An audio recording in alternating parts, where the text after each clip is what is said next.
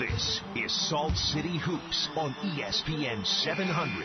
We'll have two hours of advanced analysis, the X's and O's, headlines around the NBA, and breakdown of your Utah Jazz. Here are your hosts, Zach Harper and Andy Larson, on Utah's number one sports talk, E ESPN 700. Welcome everybody into the Salt City Hoop Show on E ESPN 700. I'm your host Andy Larson.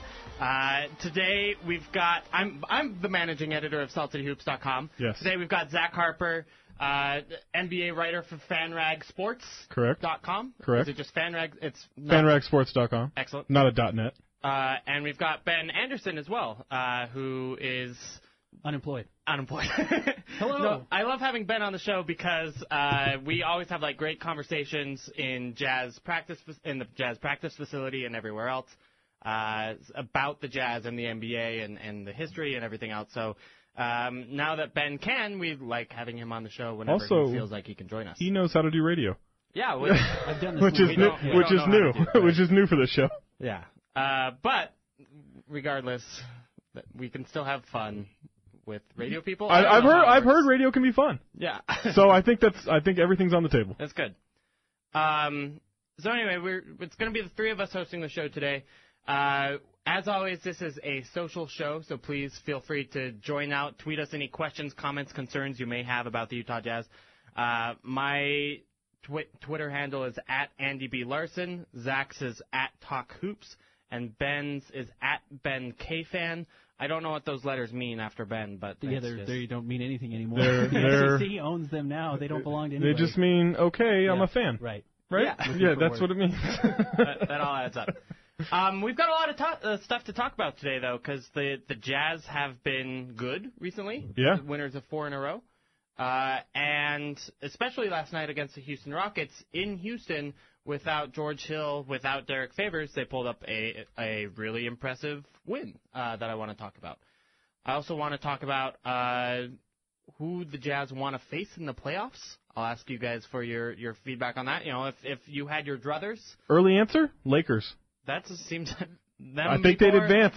before the Nets. Nets are in the East. Let's not get crazy here. I just I just think it's a promising finals matchup. Sure.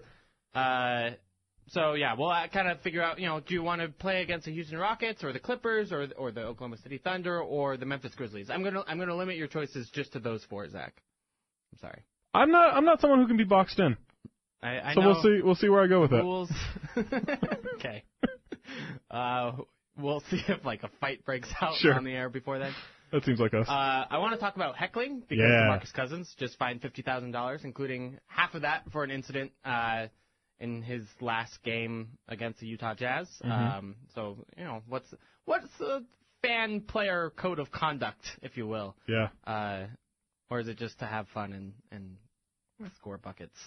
I mean that's the ultimate goal of the game. That's Uh, Boogie's ultimate goal of the game. Right. One Right. way or another. It's not about winning. It's just having fun and scoring buckets. But the outcome is, it just doesn't really matter. Yeah, he wants to yell at somebody, Right. right? Yeah, he wants to yell at somebody, whether it's a defender, uh, a referee, a fan, teammate. He likes yelling. Yelling is is- Boisterous. Oh, yeah, I, I recommend it. It's it's a good time. it's cathartic. we'll also talk about what's going on with the Jazz's competition, not only from a who you want to play standpoint, but really just you know it hasn't been that great recently. I mean, the Clippers are five and five in their last ten. Memphis has lost three in a row. Oklahoma City's lost four in a row. So talk about what's going on there, as well as everything else that's going on around the NBA. Uh, and there's actually a lot of stuff we haven't talked about. So Sounds like a it's- full it's gonna show. be a good show. Yeah. is what I'm saying. Anyway, let's talk about last night's game with the Jazz Rockets. Uh, uh, first of all, just the Jazz's offense was really incredible. 125 offensive rating throughout the night. Uh, kind of a new look that we're not used to with kind of a spacing the floor look with Joe Johnson at the four. Um, at times having five guys outside of the three point line, if you've got Gobert going out to set that screen. Um, and it, it worked wonders how much of that is because they were playing the Rockets, who have kind of an iffy defense, and how much of that was just because that's the Jazz's best look offensively? Yeah, I'm kind of curious what you guys think on this because I've said for quite a while, since like kind of mid Decemberish, that the Rockets, I think, are solid defensively, but I think they're very susceptible to kind of being picked apart, especially in a seven game series. Like I'm not, like, they've had good defensive numbers. Like even over the last like two three months, they're tenth, eleventh, twelfth, some, somewhere in that range defensively Yeah. uh, for defensive rating. But I just don't necessarily buy it. And I think you have a team like the Jazz who who pass the ball a lot, can shoot the three, you know, can dominate the paint, and and those those three components I think just gets a team like Houston kind of off kilter, and and you saw it last night with a Jazz team that probably should have lost that game just because of the injuries. You know, were really in control for most of it. Let me answer your question with a question, which is where does a mentality for a basketball team most regularly get set? You know, is it is it the talent of the roster? Is it the coach? I could even say the culture of the city at some Sure. times. If you look at like a Memphis team and Grind City and everything they have there, what, where is that culture set? Because Mike D'Antoni's not a defensive guy, so he's not going to set that culture. You look at their star. Well, their star is James Harden. He's never going to set a defensive culture. Right. They've got a big, a couple of big guys who can play a little bit of defense. I like Montrez Harrell. He's going to be good in a couple of years. Yeah. I like Clint Capella. But he's gonna still be good in a 6'9",, couple like, you of know. years. Yeah, right. They, they're kind of that undersized grinder defensive player. They don't have anyone who's going to go out and set a defensive mindset out there on the floor. And if you can't do that, I don't know why we would expect it to all of a sudden pop up at any given time. Right, I agree with that, and I and I think that you know really the the guy who sets their defensive culture is Patrick Beverly, right? Because he is Sure. an awesome defender, and he's a guy who will annoy anybody he can. Like he loves to to annoy people, and so it. I think that can kind of permeate throughout the rest of the team, but like Trevor Ariza, not really a lockdown defender anymore. Like he he was really bad Sure. last year, and and you know he's just been in- in there a long time. And it's kind of hard to keep up with that. Like you said with James Harden, I you know probably not the mean that Right. he's become anymore, but still not good. Eh, I mean, Eric Gordon's not going to defend anybody, right? Like, Corey I Brewer mean- used to be that guy, but they got Yeah. rid of him. I mean, that was the thought. They had Right. a couple of wing defenders that were good, but when was the last time there was a point guard defender like Patrick Beverly Yeah. who set the entire pace of the defense or set the tone on defense? I mean, uh, is it Gary Payton? Honestly, are you thinking of yeah, going I mean, that far probably back? it probably is. And you have to be that good. And Patrick Beverly, as good as he is, he's not Gary Payton. Right. And and why was Gary Payton so good? Well, not just because he had this great nickname and was a good defensive Right. player. He was a phenomenal offensive player Yeah. too. And Patrick Beverly's not that. So I, I don't know if they're ever going to be able to set Andy. Going back to your question, this defensive mentality that they're going to need, which is going to matter, and it's why Mike D'Antoni's never won in the playoffs. Yeah, I, I think that's fair. Uh, I I think it was interesting how they tried so many different looks against the Jazz yesterday. Yeah. Whether that was kind of standard pick and roll defense, whether that was switching, whether that was hedging up top, you know, and no matter what they did, there was just nothing there because the Jazz could then figure out how to exploit no matter you know whatever kind of uh, look that the that the Rockets gave them. Sure. And I, and I think that's something that the Jazz, if they end up in a playoff uh, matchup with the Houston Rockets, will continue to exploit. And again, Rudy Gobert is just a problem. He's- just a, Yeah, he's a problem yeah. for everybody. He's in the really NBA. good. He's, He's- just he's stupid just good. So good now. And he's one of those guys as good as Gordon Hayward is. And I'm not banging on Gordon Hayward.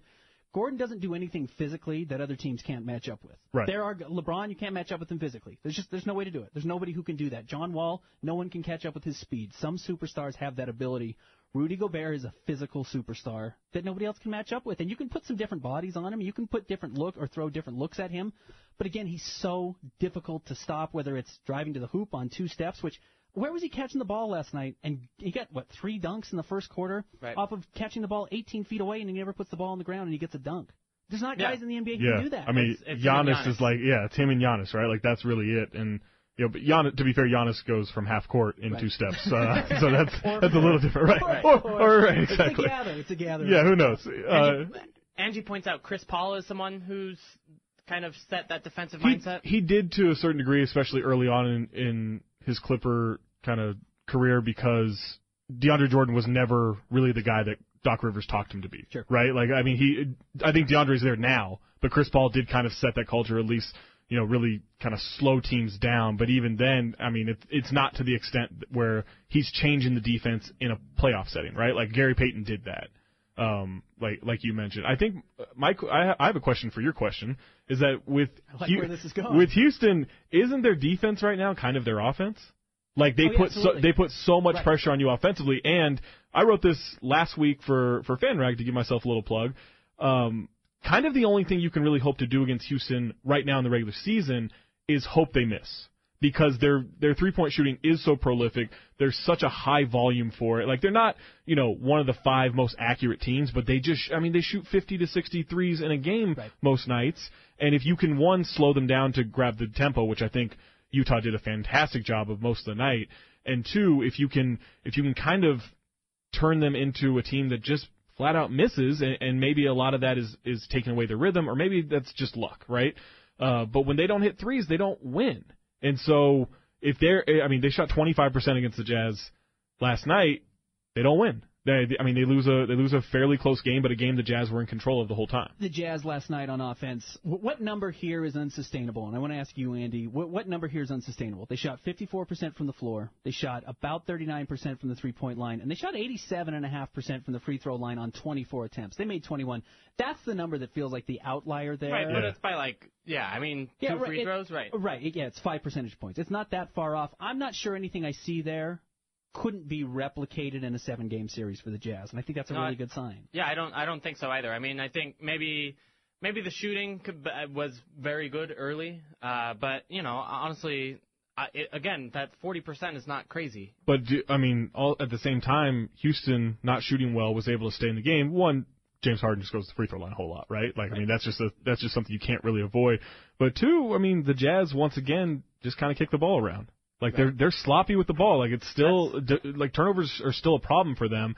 And unless they can cut, you know, you talk about oh maybe a couple extra free throws are the difference in what's sustainable and what's not. Well, I mean, if you cut away three or four turnovers in that game, it changes the it changes the complexion completely because then the Jazz really do dominate.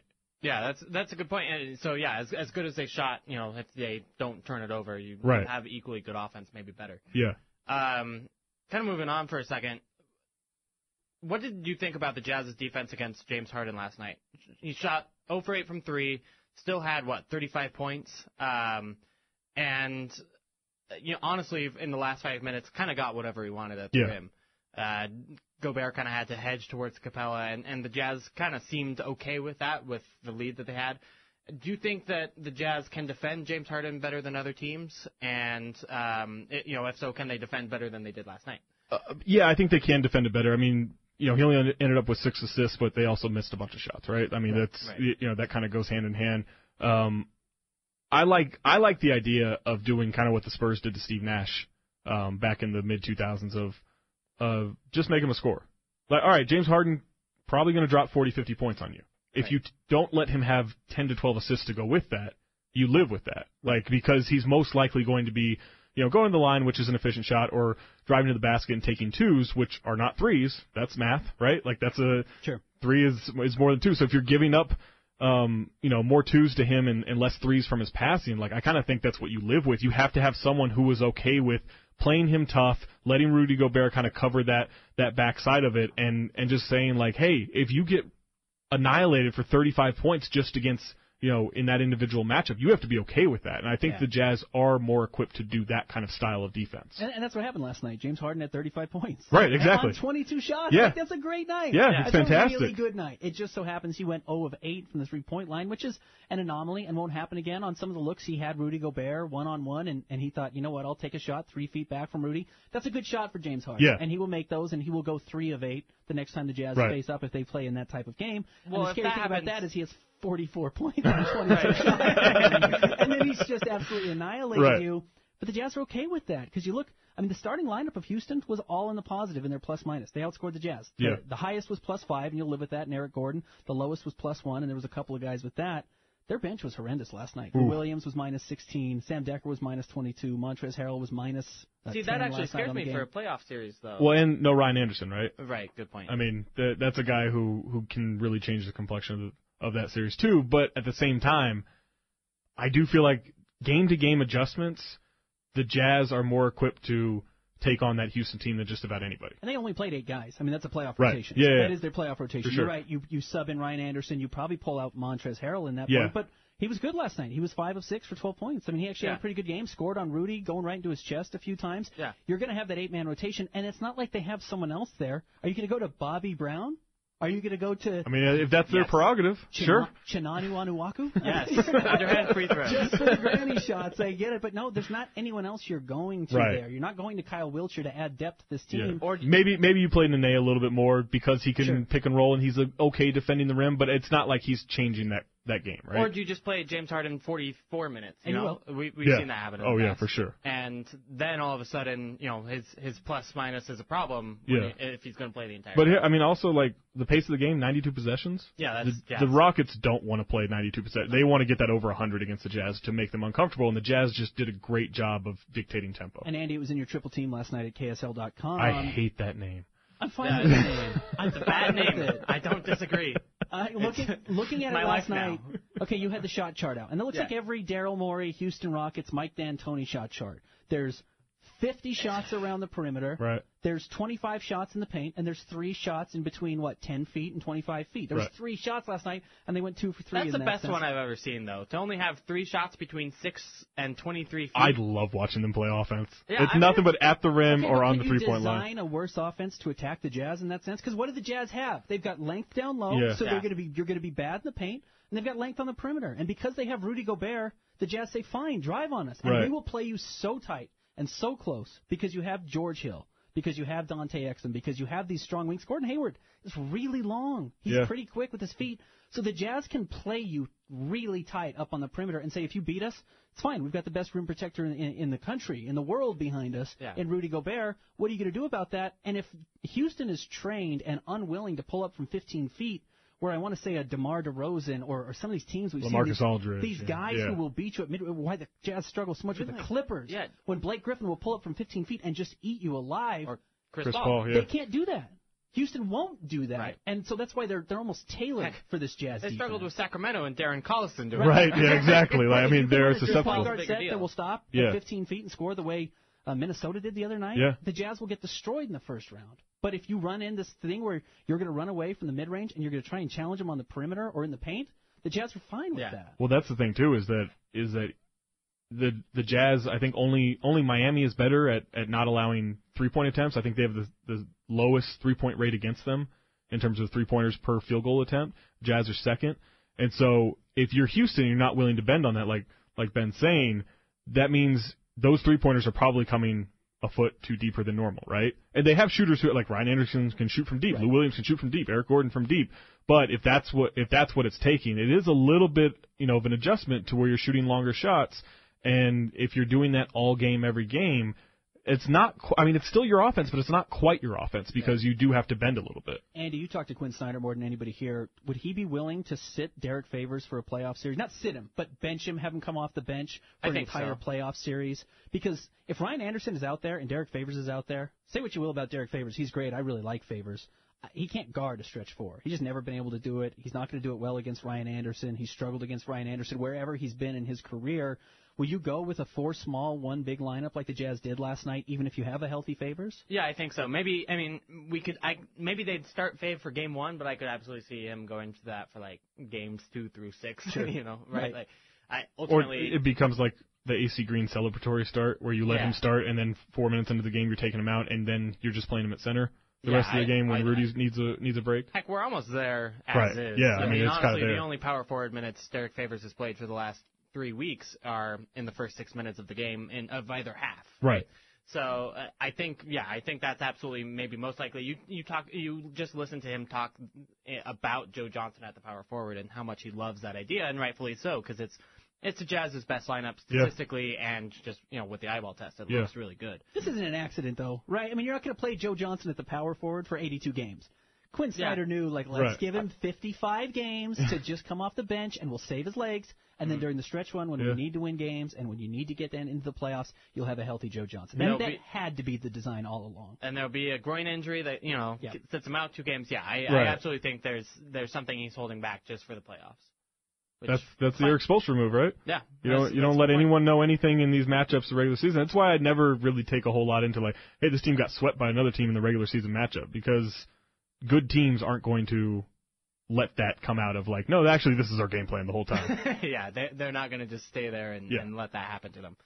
Uh, I, I was curious. I was interested in a few uh, playing time things last night. I mean, there was the, the Joe Johnson, Derek Sure. Favors thing. Joe Johnson starting at the four over Boris Diaw or Trey Lyles kind of surprised me because in the past when Derek's been out, Boris has started, right? Uh, and- but then also Howell Neto playing over Dante Exum late. Uh, Dante Exum only got nine minutes, and a lot of that was foul trouble, but also just Howell Neto getting that time was was I thought meaningful. Um, and Jeff Withey playing over Trey Lyles, who had a DMP CD. I think that's something that the Jazz could go to more. And it just as like Jeff Withey as a very poor man's Rudy Gobert, I think Sure. it, it kind of allows you to do most of the same things on defense, whereas Trey Lyles forces you just to have to push and trap and hedge every single pick and roll. Jeff Withey's an NBA player, and the way Trey Lyles been playing this year, he's not. I mean, he will Yeah, that's be, a good and he point. will make it. But Trey Lyles, eh, with current production, is not an NBA player. He was can't- much better last year, He right? can't be on the Like, floor. Yeah, he was much better last year. Jeff Withey right now can play in the NBA. Jeff Withey, if he was on anybody but the Jazz, who have Rudy Gobert and Derek Favors, Jeff Withey would get 12 to 15 minutes a night. I mean, I really think he's that caliber of a player. He's really a, a very good basketball player. He just is on the deepest team as far as low post shot blockers there are in the NBA. Maybe. Yeah, that's Right. a good point. Yeah, one hundred percent. And I think the a lot of that probably too. Like if Ran- Ryan Anderson is around last night and starts, do they do they go to Joe Johnson at the four? Maybe. Like Yeah. it's possible, but the fact that Eric Gordon was in the starting lineup and Trevor Ariza is your power forward, or James Harden was guarding power forward, you know, the guy pegged to guard power forwards in that game. I mean, that kind of allows you to maybe tinker with that a little bit more. I did think it was interesting. Quinn said Joe Johnson can defend any kind of power forward um, last night. You know, he he was he complimented his strengths down there, and, Yeah. and it sounded like he felt confident. Sure, you know, Trevor Ariza is a power forward. That's a that's a matchup you can win, but. Uh, against other power forwards, it seems like he likes that matchup, even even in those circumstances too. Yeah, I mean, I don't know that I would throw him 20 minutes a game against Zebo, but Uh, just for but he can probably guard a lot of guys. I mean, he's he's got that old man strength. He's big. He's strong. He can Yeah. do- and he can he can play any type of power forward too. Because again, you can throw him the ball with his Oh, back to the basket. really That's good what he saw post a ton player. last year in Yeah. Miami, or you can throw it to him on the perimeter. You can ask him to, to hedge if you want. You can I mean I, you can ask him to set some drag screens if you want. I mean he can really be the last guy down the floor if you want, and then he's so dangerous when he pops out. I mean Yeah. he can play any type of power forward you need. Joe Johnson's good. He's really Yeah. good. He's really good. One quick thing I want to talk about before we go to break. Uh, Lou Williams on the Rockets. Yeah. Rockets traded for him at the trade deadline. Uh, Ramona Shelburne's article on the Lakers had this little tidbit that the Jazz had sub- submitted an offer for him for a first round pick and then pulled that offer before the Tuesday when uh, the Rockets actually made that deal. So that's why Lou Williams went to Houston and not in not to Utah. It's a nice thing to A, say. was that a good idea? And second, you know, I, I- Lou Williams went two for ten last night. I, he's a better player than that. Yeah. But uh, you know, what do you think about the Jazz having missed out on that overall? I'd rather have Lou Williams than whatever 20th first round. I mean, the odds of a, a pick in the 20s being productive is like 11% or something Yeah. like that. Lou Williams is better than an 11% player. A- And you get him for this year and next. Yeah, and, he, and he's a bargain. It's a So smart CYA move for the Jazz. Leak that. Say that, yeah, we had that and we pulled it. That was our choice. And Right. that happens a lot. Who's Lou Williams' agent? He Uh, shares the same agent as Derek Favors. Yeah, it's Do you think Derek Favors' agent is thrilled with the Jazz right now? no, So you think he's going to redirect Lou Williams to the Jazz? no. But eh, I mean, so you you think it's Wallace Brather's choice there? I I I mean, it's also like the happens. Lakers are It happens. are entirely leaky, right? But Ben's, I mean, that stuff that stuff gets out Stuff for a reason. Really matters. That stuff It always really gets out matters. for a reason. It's not like, no offense to Ramona Shelburne, who's awesome at her job. Yeah. It's not like she unearthed this thing that couldn't be unearthed, right? Right, like right. that got out for a reason. But it, I think it came from the Lakers, given that it's in Maybe. this Laker-centric piece. I mean, it, it does make sense though. that the Jazz pulled it, or Uh, well, no, I don't think it makes sense that the Jazz pulled it unless they just felt they had too much depth, with I think, which I think you can have a struggle with minutes allocation. You know, Or I think maybe more possible is that uh, the Jazz thought something else was going on, right? They, they Possible. thought they were going to get, you know, Danilo Gallinari or something for that first round pick. Although you had two, so my- Right. And, You got a and bunch. Lou Williams deal got done on Monday. You're right. And right, and the trade deadline was Yeah, on it was Wednesday. either Monday I or wanna say. Thursday, yeah. So they need they, maybe the Jazz did pull it that last second, or maybe they needed to sweeten the deal on top of it. And the Jazz said, okay, we're not going to do a player and a pick, and that's where you pull the pick off the Right. board. I, I could see that being the case. All right, we got to take a break. On the other side, uh, we want to talk about who the Jazz want to face in the playoffs. Is it Houston? Is it the Clippers? Is it the Grizzlies? Is it the Thunder? We'll talk about that next on the Salt City Hoop Show right here on E ESPN 700. Call. The home of the best Utah Jazz and NBA breakdown is right here. This is Salt City E Hoops on Utah's number one sports talk, ESPN 700. This All right, welcome back into the uh, Salt City Hoop Show. Andy Larson, Ben Anderson, Zach Harper. Zach, you've been relegated Yeah, jumped to you number already, three. Zach. Jumped you already. Uh, that was predictable. it's just Ben's a lot better at this than I am. it's a lot better than, like Ben's gonna sit in this chair pretty pretty soon. yeah. Uh, so I want to talk about yeah, which teams the Jazz want to face in the playoffs, right? So right now they're the four seed, but they could move up to three, uh, could move down to five. You know, it's a difficult schedule for the Jazz coming up. Um, heck, it even could move down to six if things really change around, and you could see you know either the Thunder moving up, Memphis, Houston, etc., all moving around in this jumble. So I've been thinking about this for the last few months. Who is it that the Jazz would like to face most? You've got all these different uh, matchups that we've seen in the regular season so far, and I think it's fair to say that the Jazz have been most successful against the Houston Rockets. But that's probably the best team out of the four, Right. in, in- you know, in an NBA overall context. So, uh, how should we do this? Should we should we just have people throw out their rankings? What? I mean, I, I really think that you want to avoid the Clippers the most. Absolutely. even though the Clippers have a fondness for shooting themselves in the foot in the playoffs, I it's not a great matchup for for Utah because the Clippers are comfortable playing at this slow pace. Right. And they have incredible athleticism and foul drawing capabilities inside and with Chris Paul. And you know, I JJ Redick's probably I mean, I guess Chris Paul. Chris Paul is a good shooter, but JJ Redick's the guy you worry about the most. And then you're like, I don't know, is Wes Johnson going to have a game? Is Austin Rivers going to have a game? Is Jamal Crawford going to have a game? But they do seem to have games against the Jazz for whatever reason, and I just think like that's the last team they should want to face in the first round. Clippers won 17 of 18 against the Jazz. I mean, that's just as lopsided as it gets in yeah. the NBA. I remember the Jazz for a while had this horrible streak against the Spurs as well, but 17 of 18 is as bad as it gets. You should accidentally, and the Jazz did. You should accidentally run into a team that doesn't have Chris Paul, Blake Griffin, and DeAndre Jordan, and the Jazz still lost. Still last found a way. year without Yeah. it. So Clippers, I'm with you. They're Shout just- out to they're- Cole Aldrich for If we're the big game. ranking four teams here, four Right, four yeah. teams. Yeah. Clippers are four. You want to face them absolutely the least of anybody, Which is interesting because they're the most likely matchup so far, right? probably. Yeah. You look at- yeah, I mean, it's going to take a lot for them. I guess not a lot, but I don't know. I'm not sure Memphis is ready for a surge. Yeah. And that seems to be. I, I mean, would you want to face Memphis? They are kind of figuring things out on the fly. Like David Fizdale is still playing around with rotations and lineups that he likes. Um, but Yeah, I, they started Andrew Harrison last night. yeah, apparently he's in the NBA.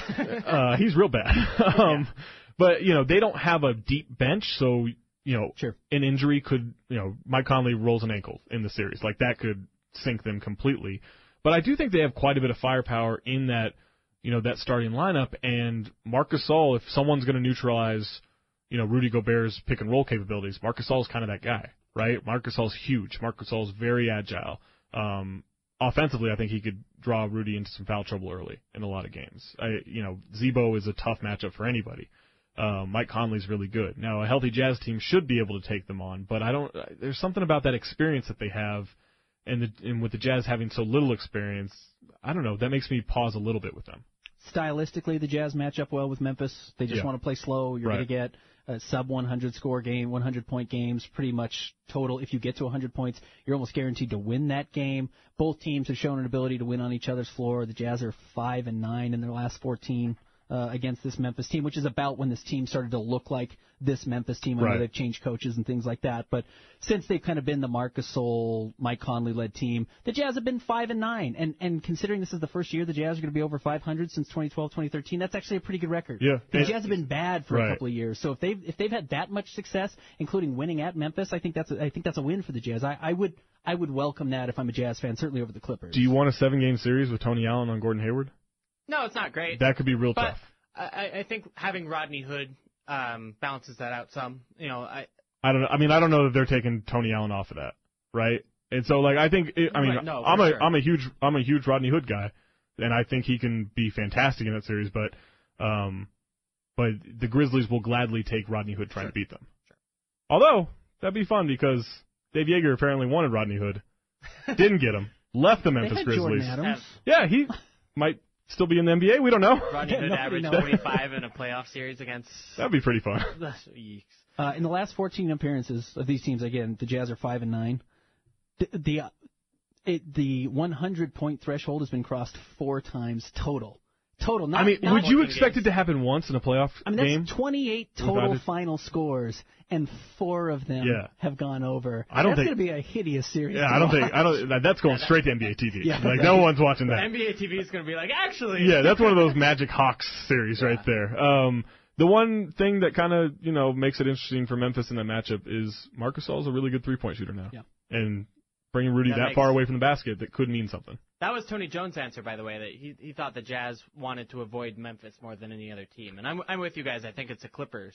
Yeah. Uh, but he said Memphis because of that, because he felt Marc Gasol was the Jazz's, was Rudy Gobert's kryptonite. is Chandler Parsons still alive? Would he be a factor in this series? Probably not. He's right? sitting out tonight. Yeah, and what his coach is talking about how good looking he is, and that's why he's not focused on playing. He's giving him an excuse that that's okay to be that good looking and just not care about being Right. in the NBA. Which Shoot is fine. twenty six percent from That's three. also my problem. yeah. a little bit of what have you done for me lately, and a reason why Jazz fans may not want to play Memphis is because the last time these two teams played, the Jazz did get killed, and that was a game where the Jazz. I, I don't know if the Jazz are at any point actually choosing to sit Derek Favors. I mean, I, I think he really is playing injured.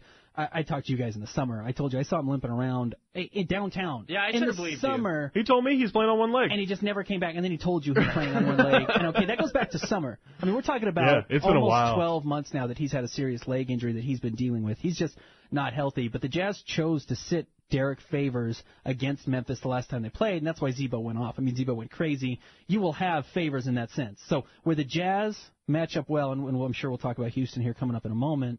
Uh, the Jazz don't match up at all with with the Clippers.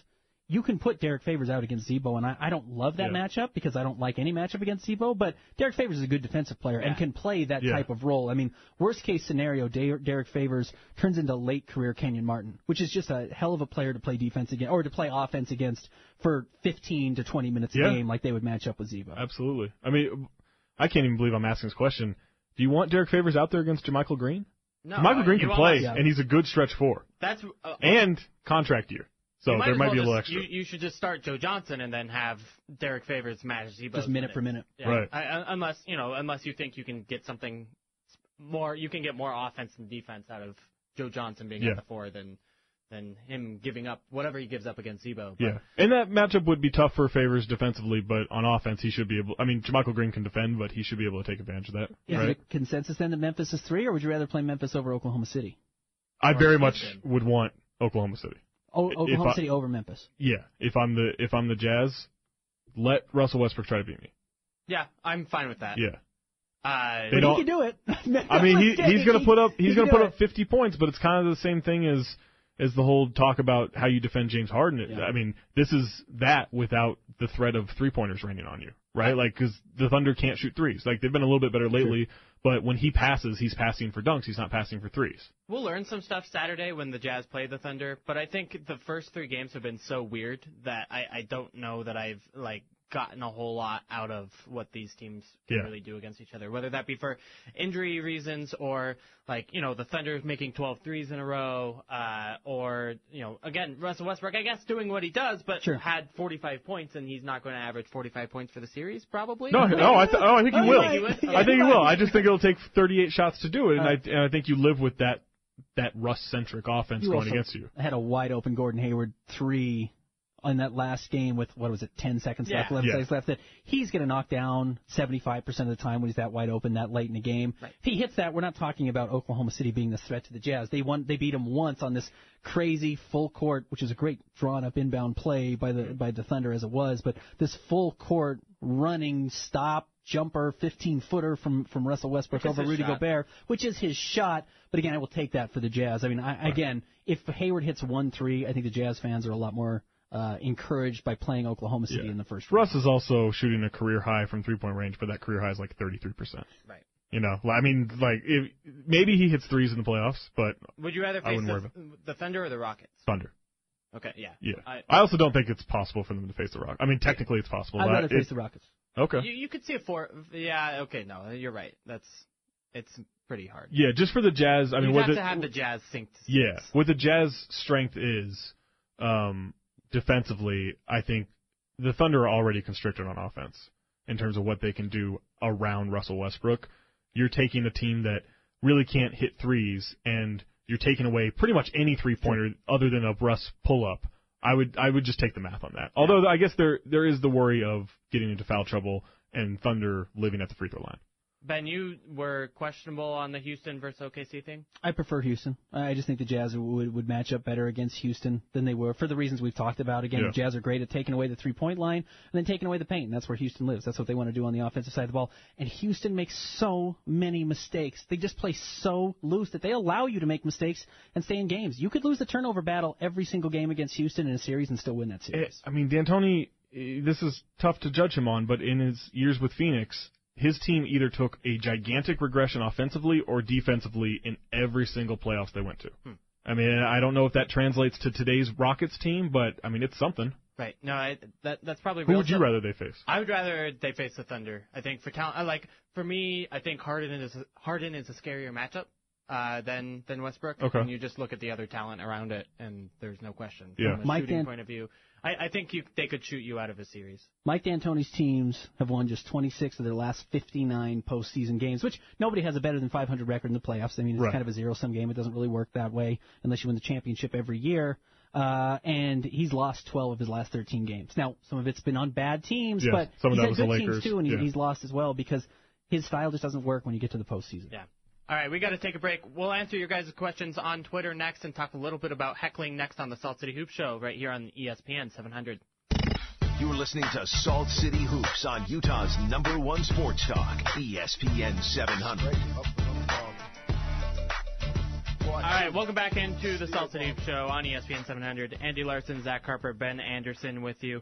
Uh, wanted to answer your Twitter questions first before we get into a little bit of he- heckling talk from Pete Busha on Twitter. Here's a fun question: If it's Utah versus the Clippers first round, could the Jazz effectively end this iteration of the Clippers, presumably with a first round win? Yes. What would ha- so? Let's say the Jazz beat the Clippers in the first round. What happens? Blake Griffin signs elsewhere. No, I think Blake Griffin is a lock to resign. Chris Paul, though, I Wow. think Chris Paul could really sign somewhere else. Where would he even go? Chicago, play with Dwayne Wade. They're buddies. Such a weird team. Banana boat. Banana Okay, boats. Don't underrate the banana boat. Banana boat on whatever lake is in Chicago. Is Chris Paul at a point where he'll take less money to go play somewhere? No, I think he's maxing out. I, I mean, maybe if it's a real special special situation that he thinks like this is a title team and I'm still making twenty four million dollars a year. You know what team is scary with Chris Paul is San Antonio. They That's need- a they're gonna really- need a point they're guard. gonna need a point yeah, guard. that That's right. would really not be fair. Yeah. If he, yeah. if He signs if he's going to do twenty four million dollars, Yeah. then that that Right. can work actually. Well, I kind of want that to happen now. All right, well, so it's it's the end of the Clippers, but it's the beginning of like the the proto Spurs just being incredible. yeah, now the Spurs can finally be good. Or the Yeah. Spurs never get out of the second round. Right. They've got Chris Exactly. Paul and Aaron Rodgers. exactly. So maybe it's a great move. Well, it's kind of a win-win Right. if you're a Jazz fan because the Clippers go away, but the Spurs do something. Yeah. Fair. Uh, Lemuel Martin asks if if Golden State stays at number one, Rockets at number three, then is it better for the Jazz to move down to sixth and get the Jazz in the first round and avoid the Warriors in round two? No, I think you would want to face the Warriors earlier rather than later because that's less time for Kevin Durant to get right. Yeah, that's a good point. So if you, you know your goal is to win the title, Yeah. yes, It if your goal sounds is fun. to get It as sounds far as good to- possible.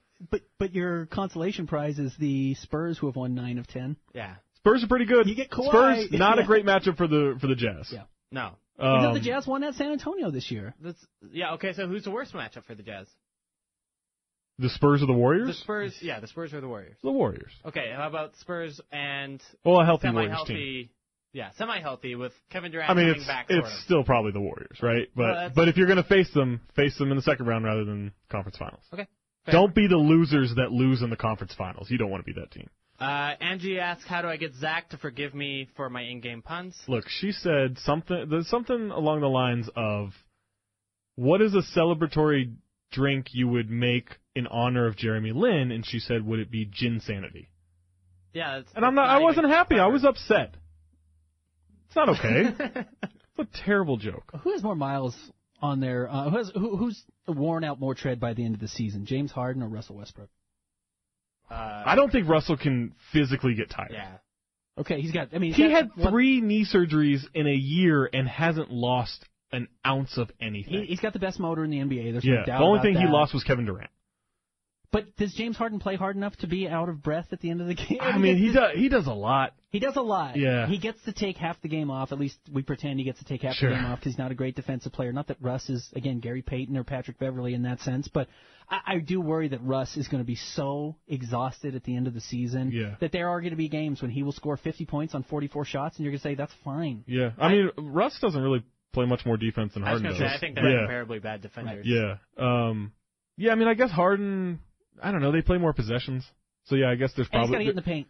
yeah. Oh, I, I, I would say, well, I guess both those guys, Both guys they- have to get in yeah. the paint. Who takes more contact? Do you think? Probably Harden because You think? because he hunts it more. I think But he than, gets it than all on the Westbrook does. forearms. Yeah. Russell Westbrook gets the Alec Burks thing where he's in the f- half the game. Yeah, Or Meta World Peace caves in his head. that's right. the. I, I think it's Westbrook. Um, if he were, you know, a human.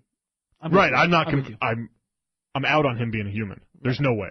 Yeah, uh, he dented his face. He dented his face and was fine. Three knee surgeries in a year. No lost athleticism in any way. No lost explosiveness. It's like silly. yeah, he's also got more to prove this year. And Yeah. James Harden doesn't have anything to prove. I mean, James Harden, he- you know, they made the Western Conference Finals. Was it last year? A couple Two years, years ago, yeah. A couple of years ago, they made the Western Conference Finals.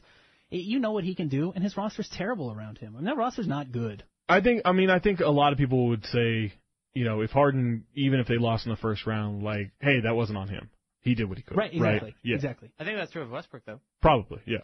Uh, A- and, Westbrook's always going to get the hey Durant left that team, so let's you know let's That's pump him up. He's doing this by himself. He's doing the way that guys in the '90s would have done it, even though that's not true. right, but Right. you know, but make but it's fun to America pretend. great again. Yeah. Uh, all right, I promised we'd talk about heckling, so we have to for a second. Uh, Demarcus Cousins was fined fifty thousand dollars today by the league office for yelling, for directing inappropriate language at fans in a game against the Lakers Sunday and a game against the Jazz earlier in the week.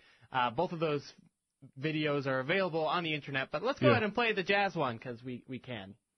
Why'd you do so soft? Why'd you do so soft,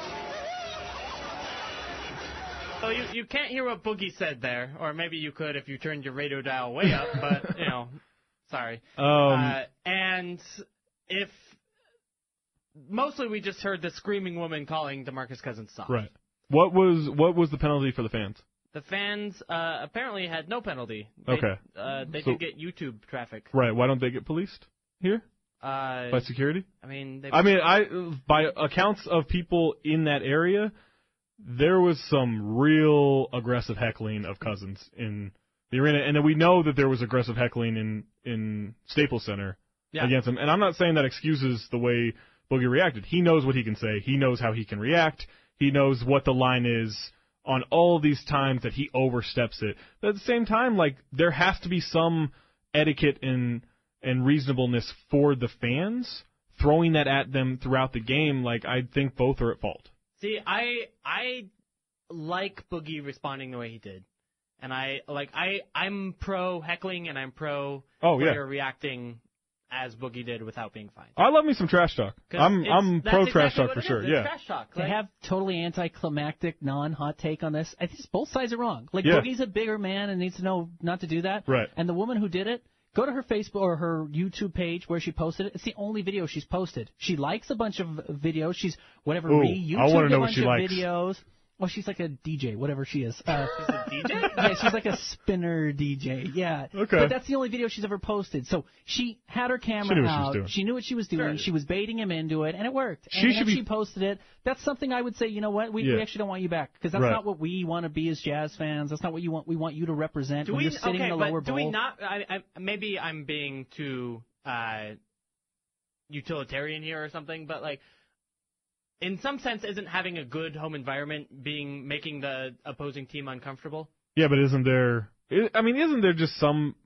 Ba- like, I don't think it's uh, like the fans can act how they want, but that's on the team to dictate what is acceptable in their building, Sure. right? Yeah. What point are you trying to be a part of the environment, and at what point are you doing it for yourself? If you're Right. filming it and posting it to your YouTube Right. page, that doesn't mean you're trying to be a jazz fan out there or a basketball fan. You're- You're, Exactly. trying to get that reaction, and it worked. Also, you know, what whether this is fair or not, there is a there is a stigma around the league of the arena here in Salt Lake City that really bad things get said to players. Mm-hmm. And what and I've never heard that, but it's around enough of the league to where it's either a tale that has grown uh, you know, exponentially past what it should be, or it's legitimate. Not the kind of things we just heard, but No, I the mean kind like of things that racist we- things, yes, right? exactly. Like, and I've never heard that, but that's that's what the league, that's what NBA players think of of this arena. A- and that yeah, that clearly I think crosses a line. yeah, Uh, I think this lady should be fined fifty thousand dollars.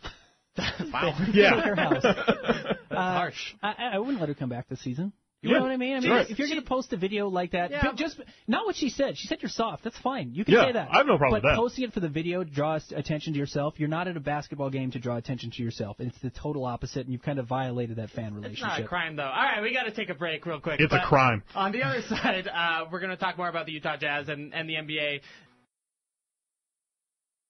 You're realistic at the trade deadline, and they said, okay, we could probably pay a fortune and go out and get better if we wanted to. We could probably give up a lot of assets out of the bank account and get better if we wanted to. For what?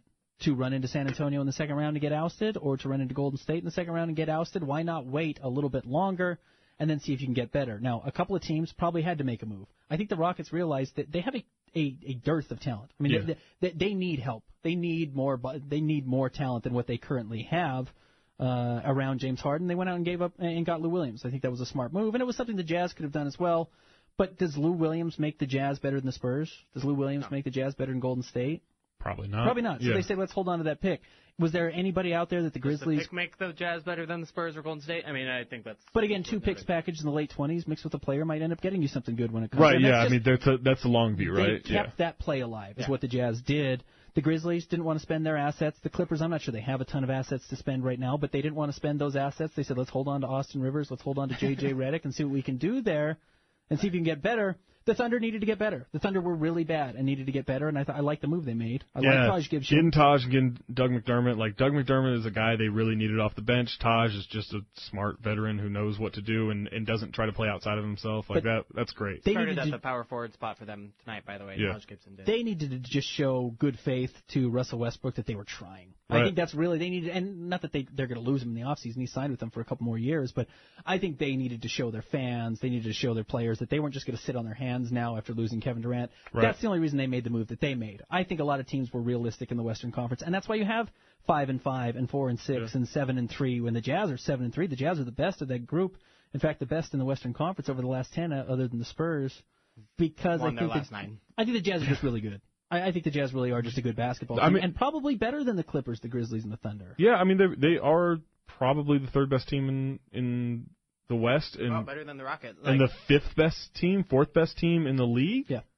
Yeah, I mean I think they're a better team than the Rockets. They're a more complete team. They can play both sides of the ball better. Uh not better on offense, but well enough on offense that the defense matters, right? they're three games back, so maybe you say the injuries have cost them those three. games. Absolutely, yeah. Let me ask you this: Okay, There's I'll not, buy there's not. I don't think what you drew up at all. But if you were going to do a draft, put the Rockets roster together, the Jazz ro- uh, roster together, the Clippers roster together, the Grizzlies roster. Just put all those players. If you were to do a draft, who would be the top five players chosen? And do the Jazz have any? Uh, okay, so you've got Westbrook, Harden, uh, Chris Paul, Chris Blake Paul, Griffin, Blake Griffin. DeAndre Jordan. I mean, DeAndre Probably- I'd Jordan take doesn't get Rudy picked. Gobert yet. over I would DeAndre, take right? I would take Yeah. both Gordon and Rudy Gobert over DeAndre Jordan. Yeah, for sure. And maybe Gordon over Blake. Is that maybe? Nah, that's harsh, but I would take Blake over Gordon. yeah, that's I- Yeah. okay. So you go Harden one or Re- Westbrook one? I would Uh, go Harden one I probably would too. because of the shooting. Westbrook two? Yeah. Chris Paul three? Mm. Gasol three? I mean, are we just talking for this year? Or are we talking moving Just this forward? year. I mean, just we're talking this year? About oh this, yeah, yeah. you're Then give me talking Chris about Paul. Guys you're going to Yeah. face in the playoffs Yeah. this Okay. year. Give me Chris Paul then. I mean, the Jazz don't have the number one guy in any matchup they're going up against. And Right. With the exception of the Rockets, do they have the number two guy? I mean, maybe they do against Oklahoma City. You know, yeah, and they that's the definitely do against seventh best team. Oklahoma City. Yeah. Right. That, that's that is the reality that the Jazz are facing, though. They are not going to have the best player on the floor, regardless of what series they're in, at They any have- point. Uh, what about Memphis? Marcus All's better than what they have. Marcus Gasol is a better player than. Then Gordon, Gordon or then Rudy. Rudy. Yeah. Okay. I, I mean, I'm. I don't think it's by much, but I think it's enough. And then if you go number two player to number two player, Right. I Again, would. So I if would you're take. crossing off, but if you're crossing off, let's say okay, Gasol is better than the Jazz best player, and that's Hayward. Yeah. Then the number two player, well, then you probably do take Rudy over Mike Conley. Uh, yeah, in I that would sense. for sure. And I'm huge on Mike Conley, but I would take. I mean, just what Rudy can do out there. I'd I- probably take Rudy over Gordon Do you take Rudy over in a Blake playoff Griffin? setting. Um, no, I'd take Blake. Okay. Yeah, I, it's close though. Yeah, I, I'm. You know, just trying to Yeah. figure th- tease this out, and Yeah. definitely take him over. You know, Steven Adams or whoever you say. Yeah, for sure. And the nice thing Depot. against Houston is, okay, take off Harden and take off Gordon Hayward. The next three players might come from the Jazz.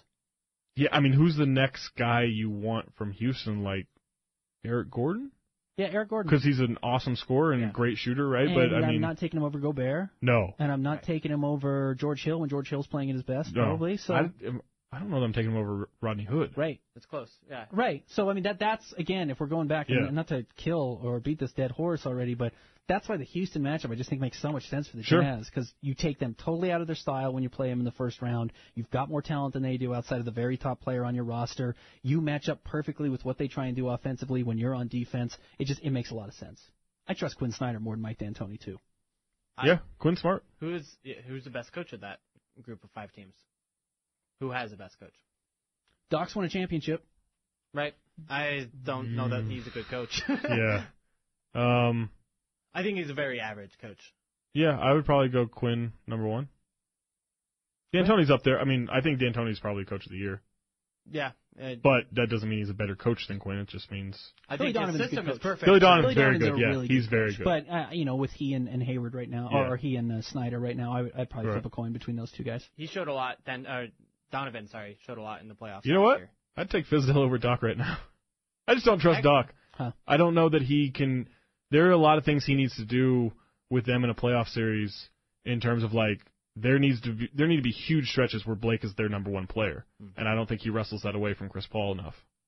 Yeah, and defensively, I don't know that he sets up anything. Right. That, I mean, they've difficult. struggled a little bit defensively, be, you know, with Lawrence Frank going into the front office, really. You know, good point Who's not in the rotation in the playoffs for the Jazz? for the Jazz. Burks. So what's your starting five in the playoffs? Does it matter their matchup? I'd go the It starting five. matters the matchup. Well, yeah, I guess if they're, I mean, if they were to play Houston somehow, then I think I would change it up. Other than that, I would go their their normal five. we know who four of the five are, right? It's George well, and Derek Hill- Favors in the rotation. Right, and, and exactly. So it's George Hill, Rodney Hood, D- Gordon Hayward, X, Rudy Gobert, and you Right. either play Joe Johnson or Derek Favors, So that's depending on who six. you play. See, I, I I look at it as like last year, everything everybody was like, oh, the Warriors, they just got to start the death lineup, right? Like the death lineup's so unstoppable and everything. And to me, it was great because it was a change of pace in game. Whereas if you're preparing for it a little bit more and you're playing more minutes against it, you have more time to kind of solve it. And that's what I think the Jazz should do. And unless it's the Rockets, if they're facing any other team, I think you start Derek Favors, and then you change to the the you know kind of switchy, interchangeable, versatile lineup Yeah. throughout the game to throw off the starting rotation of the of the opponent. I think that's the way you go. I I think it depends how that series plays. You know, if- let's say you play Memphis, and you, as a result of doing that, you you start Derek Favors, but that means that you're going to have some Joe Johnson versus Zach Randolph minutes, and you see how. Those I don't think go. you I don't think you have to.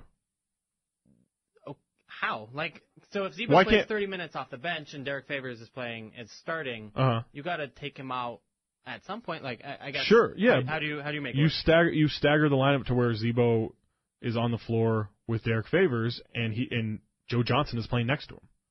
Okay.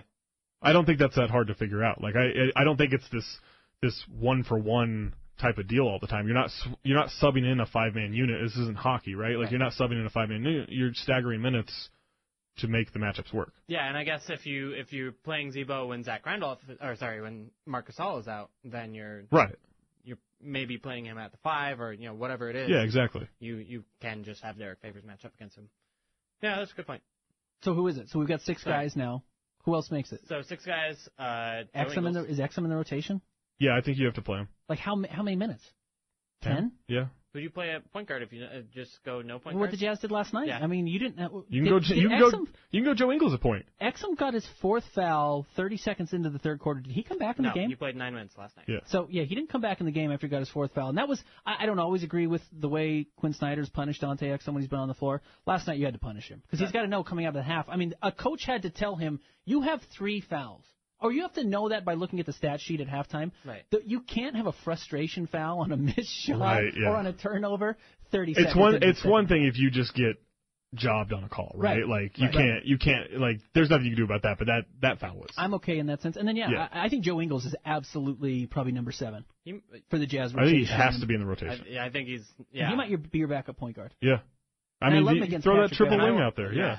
And I think you may play him 25, 30 minutes a game. Like he takes Patrick Beverly out of the game. I mean, you saw what he did. He does. He, he posts up 40 feet away from the basket. He Right. crossed the half court line and posts up, and all of a sudden Patrick Beverly's not a danger to strip you. Right, exactly. He's not going to rip you at that point, Yeah. and then you're not getting transition buckets, and then he gets rid of the ball, and then you're not playing with this point guard, and Patrick Beverly's actually at a disadvantage because everyone he's going up against is four inches taller than he is. Right. And I don't have any stats to back this up, but I feel like when Joe Ingles is in the game, the Jazz have fewer live ball turnovers. We can look that up. Yeah, Oh, yeah, I, I I think mean- that's a that's a good. I think Point. yeah, I think I, and I think that's I mean against someone like Houston or whatever, like that's where they kill you is those transition threes, right? Yeah, uh, and I mean Joe Ingles has been a high turnover player in in the past. I don't Sure. know that he has been this year. Right. He's also the only guy who generates turnovers on your team. Yeah, He's the only guy for the Jazz who generates turnovers. It's and crazy. You got to have why, that. why- like someone else put out their arms. Like what Joe Ingles does defensively is He's not got long special, arms. right? Like it's not that. I it's don't not- know. It is special it is because- special, but it's not. It doesn't seem like it's hard to do. I think defense is harder than we like. We always just Okay. that guy just needs to try harder on defense. No, you have to be aware. Yeah. Joe Ingles is super aware on defense. Like Joe Johnson's super aware on defense, right? but Joe Johnson's not get- getting those steals, you know. He doesn't have He's his long getting arms. some. Yeah, he's not as. I mean, he's not as big, right? Like Joe Ingles has Right. two inches and then I don't know four inches of wingspan on him. Like that that And- matters. And I don't want to be lazy and say, well, look at Stockton. I mean, Stockton has the most assists and, and steals, so obviously there's a correlation there. But there is a correlation between being a good passer and understanding where a pass is going to go. Yeah, and I absolutely. think Joe, That's uh, a great point. Joe Ingles is a really good passer. And I think Joe Ingles can read then when the pass is going to be made and he can time it because he himself is a good passer. yeah, he's and I what think the third best passer. I would say Gordon and Boris. George Hill, worse I think- faster than Joe Ingles. I think so. Okay, I, I mean, I don't think that's a knock on George. I think Joe Ingles is they're just all that plus good of a passers. right. They're all They're plus. plus passers. And yeah, Joe Ingles is good. And I think because he's a good passer, I think he knows how to read passing lanes. And I think guys underestimate him yeah. still. yeah. Also, contract year yeah, that matters. that's true. You want the contract year guys playing heavy playoff rotation minutes. I'm curious to see how incentivized he is to stay in Utah beyond this summer. Um, I think that's a really interesting question for the Jazz. If they can afford to keep Joe Ingles, do they have to trade away Alec Burks in order to sign him? Probably, but then you have to also trade away Derek Favors in order to keep him, and then is it worth it? Which we can we can go do that during the entire offseason. Sure. And we have nothing to talk about. Sure. But uh, anyway, uh, yeah, I, I think so. Okay, so we did the top seven in the rotation. Do we have an? Do we want to say who the eighth man is? I mean, we said we said Exum's getting 10 minutes. I mean, that would be your Yeah. eighth man at that point. Right. But I, I I probably go Alec Burks in all honesty, and, and I don't love Alec over Dante, but th- there are times when Dante's just an absolute. Not not that there, not that it's not also the case with uh with Alec Burks. That's what I was gonna say. Is I mean, those guys can both just be total net negatives Right. I- I when think- they're on the floor. But at least I would trust that Alec Burks gets out there and knows what he's supposed to do. It's matchup dependent. I don't I, know. I would have. Alec Bo- does I- a lot of stuff, He knows he can score, and so he tries to score. but he can't. This is the problem. This is Sure. the problem with Alec Burks. Is Alec Burks is like a much worse scorer than he thinks he is. That's true. So what does Dante do when he's out there on the floor Nothing. for you? Right. So at least yeah. there's a guy who Right. has like a direction. I mean, you feel better about Alec Burks corner three than Dante Exum, right? yeah, Yeah. for sure. That that's yeah. That's your benefit is he can shoot. Right. Uh, and Dante uh, Dante's a better defender maybe against some matchups. I mean, He should be. he should be. Yeah. It, yeah, kind of. Honestly, I think I probably wait until April and see how Yeah. April first through the Right. twelfth play out, and then play whoever's playing. Look, it's gonna be matchup dependent, but man, I think Boris needs to be in the rotation. do you just like he's so goofy and like he doesn't play basketball like a basketball player. You know, I was thinking about this watching him last night. Okay. You know how you say JJ O'Brien is like the most boring player. Saps to the fun out watch, of it, yeah. Saps the fun because he's so robotic and Yeah. just does exactly what you would expect in the most boring possible NBA Right. 2K animation sort of way. Right. uh, Boris Diaw is the exact opposite. Like what you think he's going to do, no other basketball player does. Yeah. And then he throws up things that you know are really stupid, but sometimes they work and sometimes they don't. Right. He really. I mean, this is a, an overused basketball analogy, but it's apropos with the team. He really plays it like he's playing jazz. Yeah. You don't know what he's gonna do. Right. Like it really does. Like he Yeah. sees And he, things. does. he just tries to take over for three minute stretches. Yeah, Like it's just my He's got a turn. he's got a trombone out there for some reason. Like you don't know what that's doing out there, but that should got be a illegal. trombone That the should whole be a time. technical foul. He's never missed a layup in a jazz uniform. I Right. feel like he- his up and under layup, it just goes in every single time, and it's fine, and I'll take that. And, Yeah. and you're right, he's got to be on the floor. He's got to be in the yeah, rotation. like I 'cause I probably wouldn't play him against Houston. it's not Trey Lyles. I mean, you're not That's- going to Right. put Trey that's out the thing is, there. I think he has to be in the rotation because you run out of other players. But against Memphis, I would love him against Memphis. Yeah, although I I don't think he played well against Memphis. in Oh, their I'd first three I'd matches. trust him against Jermichael Green. Yeah, okay, but s- again, then which minutes are you getting him against Michael Green, and are you not playing Derek Favors or Joe Johnson when he gets those minutes? I mean, Joe John, like you just don't you don't have like I because know, Joe I'm- Johnson's on the floor, he can go defend a two and help against a four, and you know, It would be I'm so swing to a easy to three. play him if he wasn't shooting 23% from the three point line. Right. ooh, that's the real problem It is that is so there hasn't absurdly bad. there hasn't been a three this year that he's taken that I thought, oh, that's going in. Right. Like it, it just The- looks maybe, bad. Maybe the first one. Yeah, maybe the first one, and then you're like, oh no, what's happening out there? The, pr- and Boris doesn't think about that either. I wonder, like, if the because remember the Zach Lowe podcast with him, and, and he asked, "Hey Boris, why aren't you shooting? Why are there some games where you shoot threes and some games where you aren't?" Because I think that's been uh, in the history of Boris. Yeah. Uh, coaches have wanted him to shoot more, and I think Quinn wanted him to shoot more, and now the percentages are what they are, and he Right. definitely probably shouldn't be shooting. I also think too that like the Jazz have so little playoff experience that having Boris in the game will calm things down. Right. Like I do think that ma- it's si- aside from him like when they come back to the you know during a timeout they come to the huddle and he's like hey guys you know here's what I've been observing from the bench rather than like a foul happens he pulls everyone to the free throw line and says look this is what we have to do you know I think that stuff will matter for this Jazz team until they start getting a little bit more playoff experience. And you're talking six minutes a game. Yeah, you're not like right. You're not Yeah. talking 35 Right. minutes. Right. Yeah. I'm certainly not trusting Trey Lyles to do that. Like, pull everyone together and. But I don't know hey, that he knows everyone's you know name. what? Trey Lyles in six minutes would get seven shots up, Yeah, and I like that about him. And I don't like that and about him. he, And I he, want someone else to take those shots. and he 'cause might he's be able to shoot. Thirty-seven percent. he- you know, I feel better about his shot than Boris. Sure. Maybe. If he fig- I don't actually. I don't know that I If believe he that. figures out his shot, maybe. But like, Yeah. even in practice right now, he's horrendous. That's that's really my problem. Yeah. Is he can't shoot right now, and in no matter what setting he is, if he's on a basketball court, he can't shoot. Okay, so what is it? What, what is it with Trey Lyles? 'Cause he couldn't shoot at Kentucky either. Did he have a great He shot- well, rookie last year? year- Calipari, Yeah. Calipari is weird with that stuff though because he Right, wouldn't he let just he didn't wouldn't let shoot. Carl Anthony Town shoot from the outside. Sure. And Carl Anthony Town's a pretty good shooter, at least mid range shooter, right? He's Right, i- iffy yeah. on threes, but like whatever. Like I don't know that that was Trey Lyles' fault But for he not shot- shooting. what is it. it? He was four 14 for 21. Four for 21. Right. Which 21 attempts or is four for 23, I think. But Yeah. one, you know, one of the that's and all of those came at the beginning of the year, and then Calipari was like, stop, stop shooting, which I think It's Trey's wrong confidence for is him. zero right now, Yeah. and I think Yeah. the Jazz have to figure out how to protect that. and I and and that's not something you worry about in the playoffs, right? Like you just put No. him on the bench, and then if there is a point where foul trouble or an injury or something opens up an opportunity, you say, "Here is your chance," and you give him four possessions to figure it out. And if he get, hits that first shot, the confidence starts building. If it He'll doesn't, then you shots take on him out. The remaining three possessions. Yeah. I, I I- would.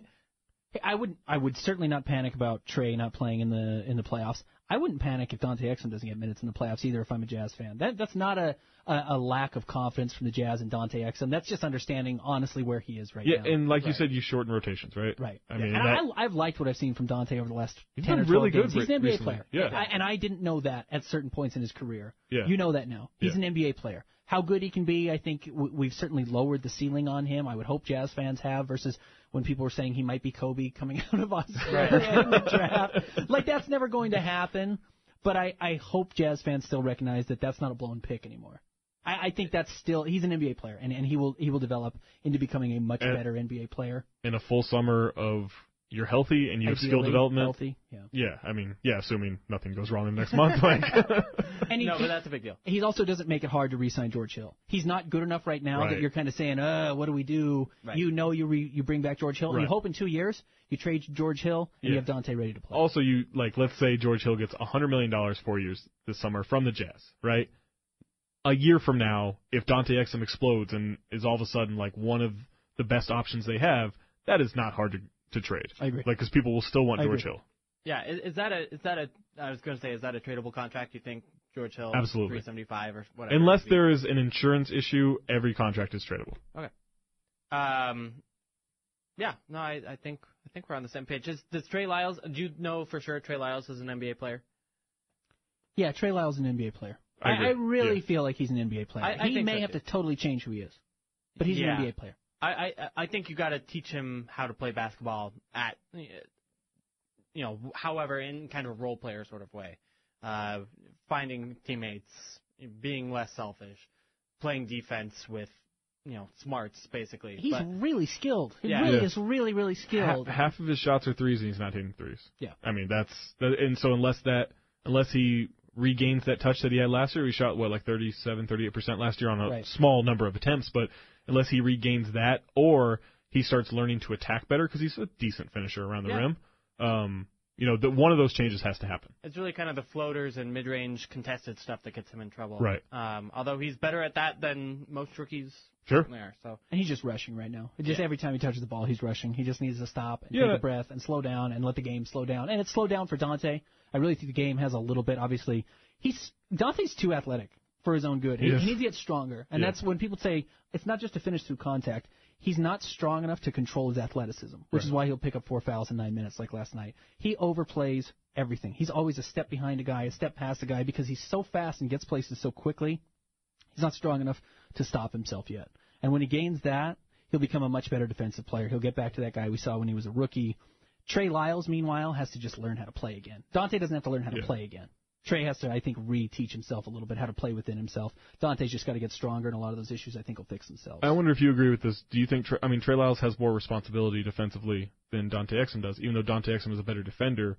That four and being able to both, you know, sort of protect the paint, like they're not asking him to, sh- to block shots, right? But being able to cut off the paint and being able to recover to this to the three point line and run someone off and still make that rotation. I think Trey has to do more than what Dante has to do because Dante is more asked to just control the perimeter, right? yeah, but I mean, you think about just the number of pick and rolls Dante has put through as a defending point guard. I I think it's much harder to defend it as a big though.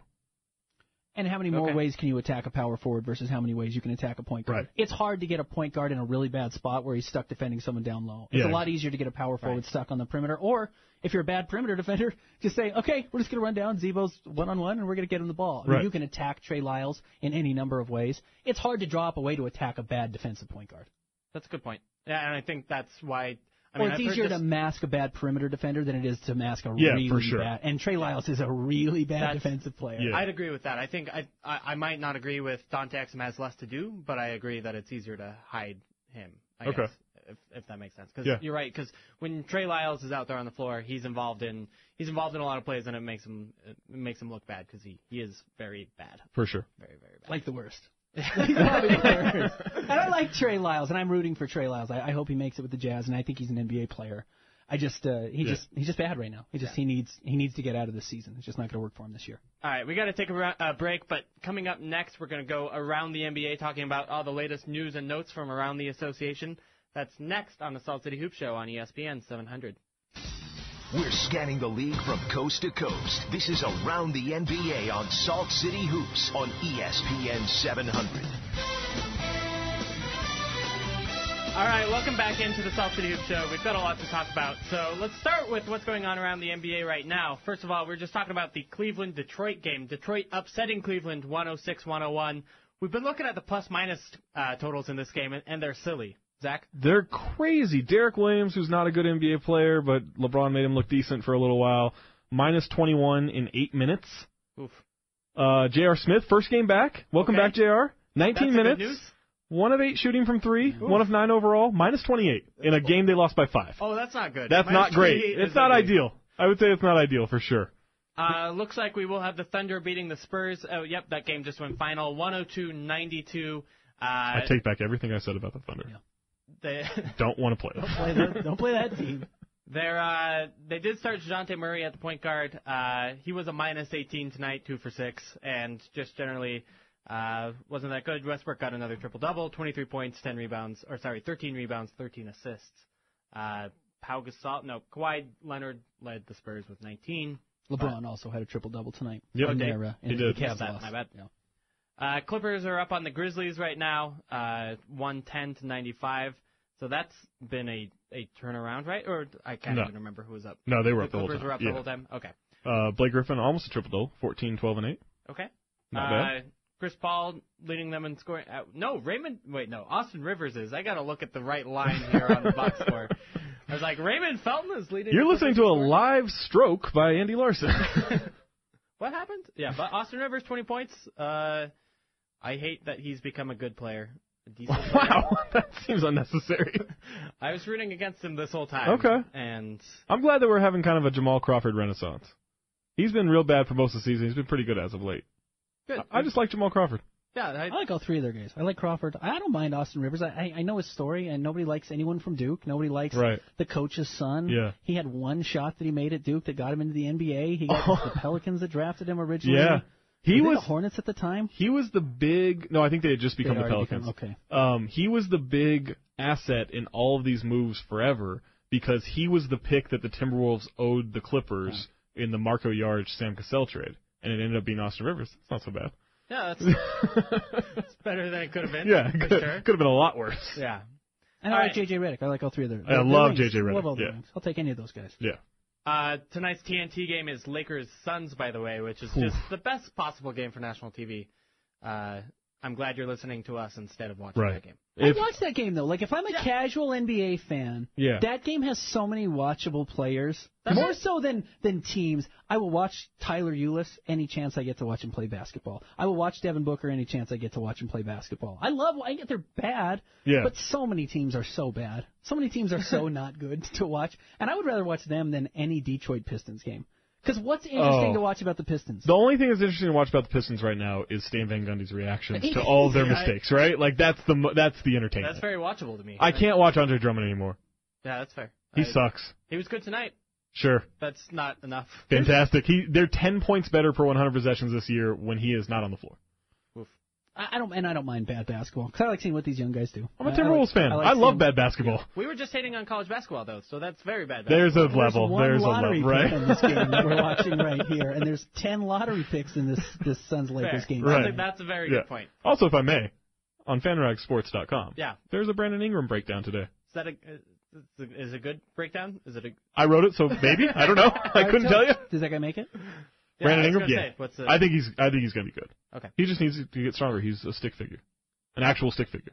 let's use that to segue into our, our talk about the Lakers. Um, Yeah. In particular, lots of drama going on. For, we've already talked about uh, Magic Johnson replacing Mitch Kupchak and Jim Buss being out as, as, as terms of in terms of basketball operations. He also tried to start a coup where he tried to kick Jeannie Buss off the board, who's really their controlling owner Yeah. right now. Uh, you know, also there's some familial stuff going on. and It's a reality TV show. Yeah. Like that's what it's become. Right. It's Los Angeles. Yeah, this is, this is this is the the I tweeted like this is the rich kids of Beverly Hills. Yeah. This is what that show is. They're also a few racist comments away from just being the Clippers from ten years ago. I mean, It's really, not like, the that far. ownership- It's really they've not almost- that far. That city's almost kind of Yeah. flipped on its They're head. slumlords away from being the That- Clippers. That's not to say that the Clippers are well run now. Like No, I, I think no. they're a good team. I Uh, don't think that They're they're, better well run than they were. I'm in on Steve Ballmer as an owner, but Doc is not so good at executive stuff. Yeah, and, and especially from a leadership point of view. Yeah, Just from for the sure. Things I hear, you know, Yeah. good, decent coach, decent I think decision maker, but I, I They're don't not a think- disaster, but they're not the pinnacle, right? Right, right. Uh, so you know that's fun. Pelicans and Kings. Uh, Pelicans are two and six since they acquired Boogie. Uh, Kings are one and six since getting get, getting rid of them. Is that a lose lose trade or is it still too soon to judge? It's probably that one. It's only a loss for the Pelicans if Boogie leaves, right? To turn Buddy Hield into Marcus Cousins, whether they become good or not, that's huge value. And I think it's a huge win for the Kings.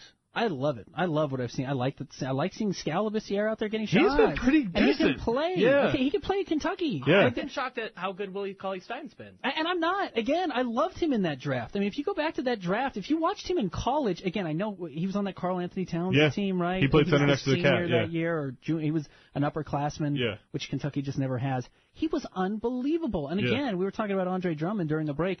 W- What don't you like about a guy who's seven feet tall, who's really athletic, who runs the floor, and only wants to dunk the basketball? What Right. don't Like you any of like those. about that guy? You I don't like, Andre Drummond. I don't like that for me. I, Andre Drummond's terrible. Right. And He- even- he's, he's not that guy. He's not fly up and down the no, floor. the and way he Willie doesn't Cauley-Stein protect the will. rim at all. Like he is Mr. Magoo on defense. I'm just saying if we're making that comparison, I, I don't think they're that similar of players in the NBA, Drummond and, and Not at all. WCS. No, Okay. not at all. No, Willie Cauley Stein cares about defense. Okay. Yeah. Even if he doesn't care about basketball, which Right. is the rumor. about Willie Cauley Stein. Uh, no, I love Willie Cauley Stein. Yeah. That's uh that guy's going to play in the NBA for 10 years. The funny thing that might come out of this trade is the Kings may win enough games to finish outside the top 10. It's not all that likely, but to finish outside the top 10, their pick goes to Chicago. Well, and the Pelicans might lose enough games that theirs is protected. There's right? this top. How you got protection on a pick Oh, for man. Demarcus Cousins?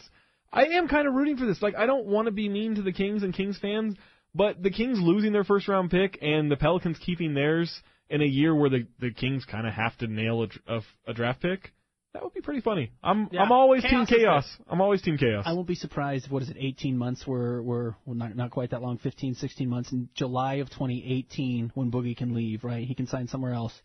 If there's just a mutual departure there, I just I don't. I think, put it at sixty percent. I don't think Boogie is good for anything. He's not good for anybody. He's a really unbelievable talent. He's just really an incredibly talented basketball player. He doesn't win games, and he's never won games. You even, need- even when he was at Kentucky, he didn't win enough. You need leadership and structure with him, and the Pelicans don't have that. Who has Yeah. it? I- I mean, uh, best. What, what's the best case scenario for Boogie Cousins? Pop. I mean, as a player.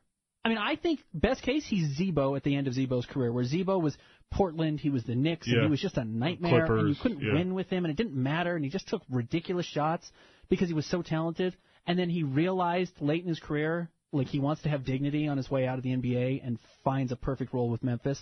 I think that that's what I would hope for Boogie at this point, and that's, I mean, that's setting the bar extraordinarily low. He should be able to do that. Yeah, just he, off I mean, his he should be talent way alone. better than that. Yeah. But I, I mean, that would be a success for me based on what his career is Probably. looking like right now. Yeah.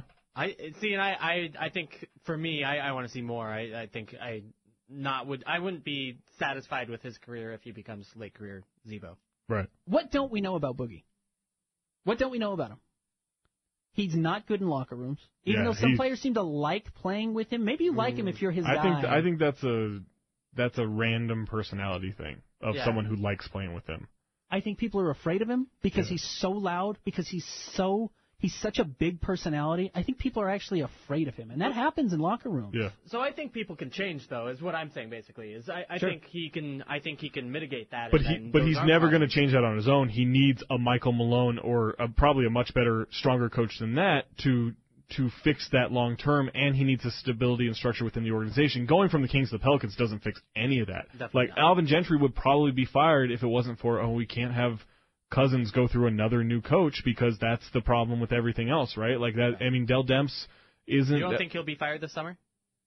I, I would be. I think that's something that happens at at the start of a bad season next year, Okay. than s- than happens this summer 15 games, because right? yeah That's it. because you can't ha- say like hey cousins we're gonna fix everything that's been a problem in your career oh by the way we're gonna switch out a coach I think you. I, I think it depends who that coach hire is, and I think maybe the Pelicans find that person. but who is but who is that I don't. know. he's not like it's not gonna be some random assistant who gets upgraded right, like he's not gonna respect that That's a good point. All right, uh, we've got lots of other things. uh, Deion Waiters in the Heat. Miami's won 20 of 24. Mm-hmm. Uh, Deion Waiters is averaging 19 points per game, shooting 45% from three since I think the beginning of the year. yeah Uh, and they're half a game behind Chicago for eighth, and I think a game and a half behind Detroit for seventh. yeah Uh, I don't get it. Deion Waiters contract year telling you contract year is a powerful thing Eric Spoelstra's also an awesome coach right I mean, they started what 11, 11 and 30. 30. Yeah. Incredible. Eric I- Spoelstra I'm knows how to just- coach. Like Goran Dragic turned a corner this year. Yep. Yeah. Um, he looks back to being, you know, the the first like 40 games, he had decent individual numbers, but he wasn't really having an impact on the team. Now everyone kind of has an impact. And they And- had, they had no identity once Dwayne Wade left. When Exactly. Dwayne Wade, even when LeBron was there, was their identity Yeah. and was the soul of that team. And I, I don't want to overrate that stuff. I think that stuff gets really overrated. But yeah, they just didn't know what they were. And Right. then they realized, like, hey, we still have to play. We still have to come out and play 82 games this year. We might as well try and win these games. And uh, say what you will about uh, say what you will about Deion Waiters. It's the same way we'll talk about Harrison Barnes here in a couple of years. It's, they were top 10 picks for a reason. They're just unbelievably skilled guys, and they didn't fit in everywhere they Yeah. started. But he started in Cleveland and wasn't a great fit where he was, and was asked to do too much, and he's not that player. But he turned the corner a little bit in OKC, like kind of started to figure Mm-hmm. it out more. Um, and Spoelstra has empowered him, right? And there, and you know me, a guy who wants to take a shot, like that is a valuable Yeah. trait Yep. in the NBA, and he wants to take every shot. especially on the way that team's set up. I think Yeah. that's, that's a good fit. Uh, the Celtics held the Warriors to 86 points last night. That's the first time that they've been held under 100 at home, I think, this season, and, and really just for a long time. since Game Seven of last Uh, year, Yeah. was it- okay, so, uh, I mean, Celtics good defensively, uh, and No, they're not. against this team apparently. Uh, no, I agree. Yeah. Overall, they're not. Um, how I, how did they do that? Warriors miss shots. That simple. Steph and Clay are in a slump right now, and if they if they slump, then that team really struggles without Durant, right? and Isaiah Thomas was trouble. He's just really good. And when you have to worry about him and your guards have to play defense and, and you get in a little bit of a slump yourself, you, you try and shoot yourself into games against a guy like Isaiah Thomas because he's just going to keep coming at you. And I think that becomes hard to do and hard to deal with. And that's how you end up losing games and you miss shots because you start forcing shots. Kelly And that's the- Olynyk, Kelly Olynyk was also awesome last night. that's the danger of the Warriors when they have to shoot themselves back in, and, and to not give too much credence to what Charles Barkley said, but when they've had to shoot themselves back into games, it's hard. Yeah. When you're playing ahead, and that's what you were talking about with the Houston Rockets earlier, and why you may want to play them in a playoff series. That's their best defense. Yeah. Now they can actually play a little bit of defense, not like they could in the past when Andrew Bogut was healthy for 70 games, because Right. Andrew Bogut's a good defensive Yeah. player and makes Draymond's job a hell of a lot easier than Zaza Pachulia is going to make Draymond Green's job. Uh, but when you have to shoot yourself back into a game versus to, to stay ahead and just force that lead, that's a that's a different conversation, and that's when you start to rush those shots. And I mean, that's why Kevin Love was able to play 15 seconds of incredible defense Yeah. against Steph Curry because you knew he had to rush that shot. Right. You knew you had to get that shot up, and all of a sudden, when Kevin Love knows that, well, now he's the house in in in the, at the blackjack table. Yeah. And he knows what's coming, and and the advantage is on his side, and that's going to be the problem with the Warriors until they get Kevin Durant back, and then they win the, the championship. It'll be good.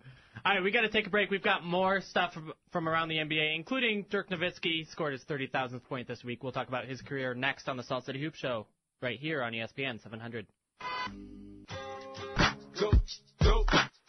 You're listening to Salt City Hoops on Utah's number one sports talk, E ESPN 700. All right, welcome back into the Salt City Hoop Show. Probably should just let this play out over us talking because it's just a good song. Still good. By the way, thanks to Brittany for producing for us tonight and for the foreseeable future. She's done an awesome job. Killing in it. Her first time hosting us, and we're very difficult to produce for uh, because Because we don't get to breaks on time, Right. and you didn't even hit your mark on the hard out. No, of course.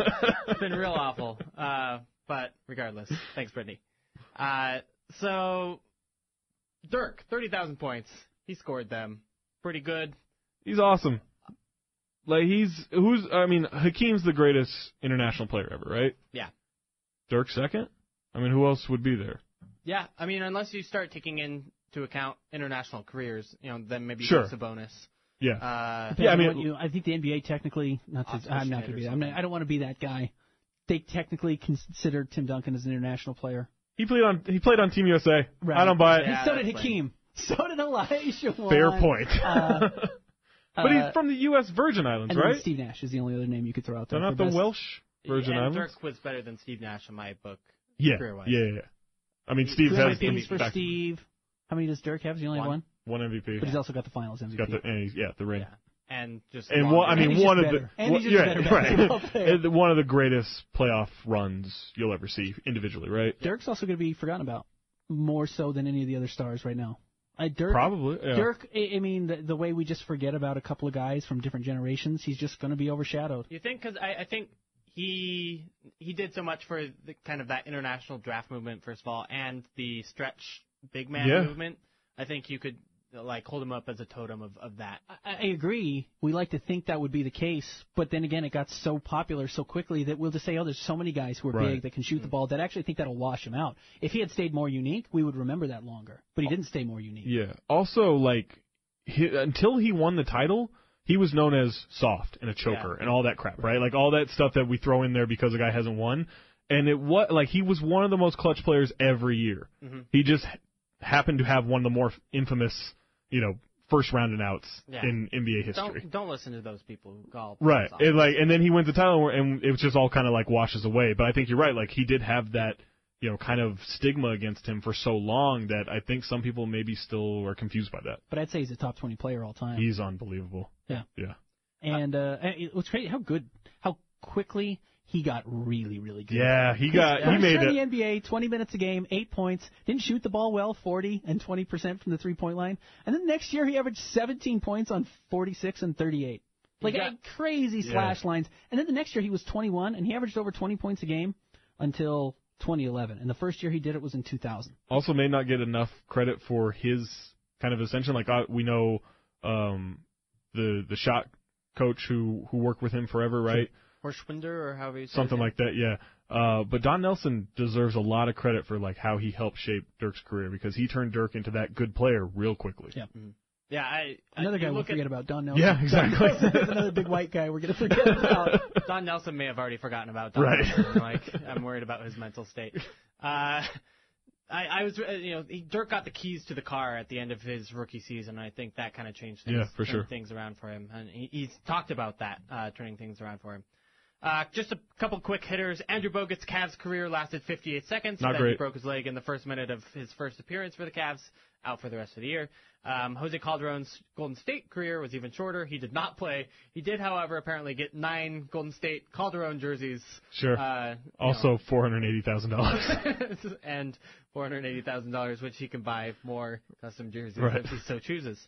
Um, Seth Curry right now is averaging twenty four points on fifty three percent shooting from three since the All Star break. Is Seth Curry good? It's been longer than that too. Like he's Right, he's- like the he's- last like twenty five games, he's been Dion Waiters. Like he's been really good. Seth Curry was good last year. Yeah. Was he the Kings last year? Yeah, he was with the Kings. He was good last year. He's just Yeah. on a terrible team, uh, on a team that has had a string of terrible players, and of course Yeah. they let him get away not knowing what he was.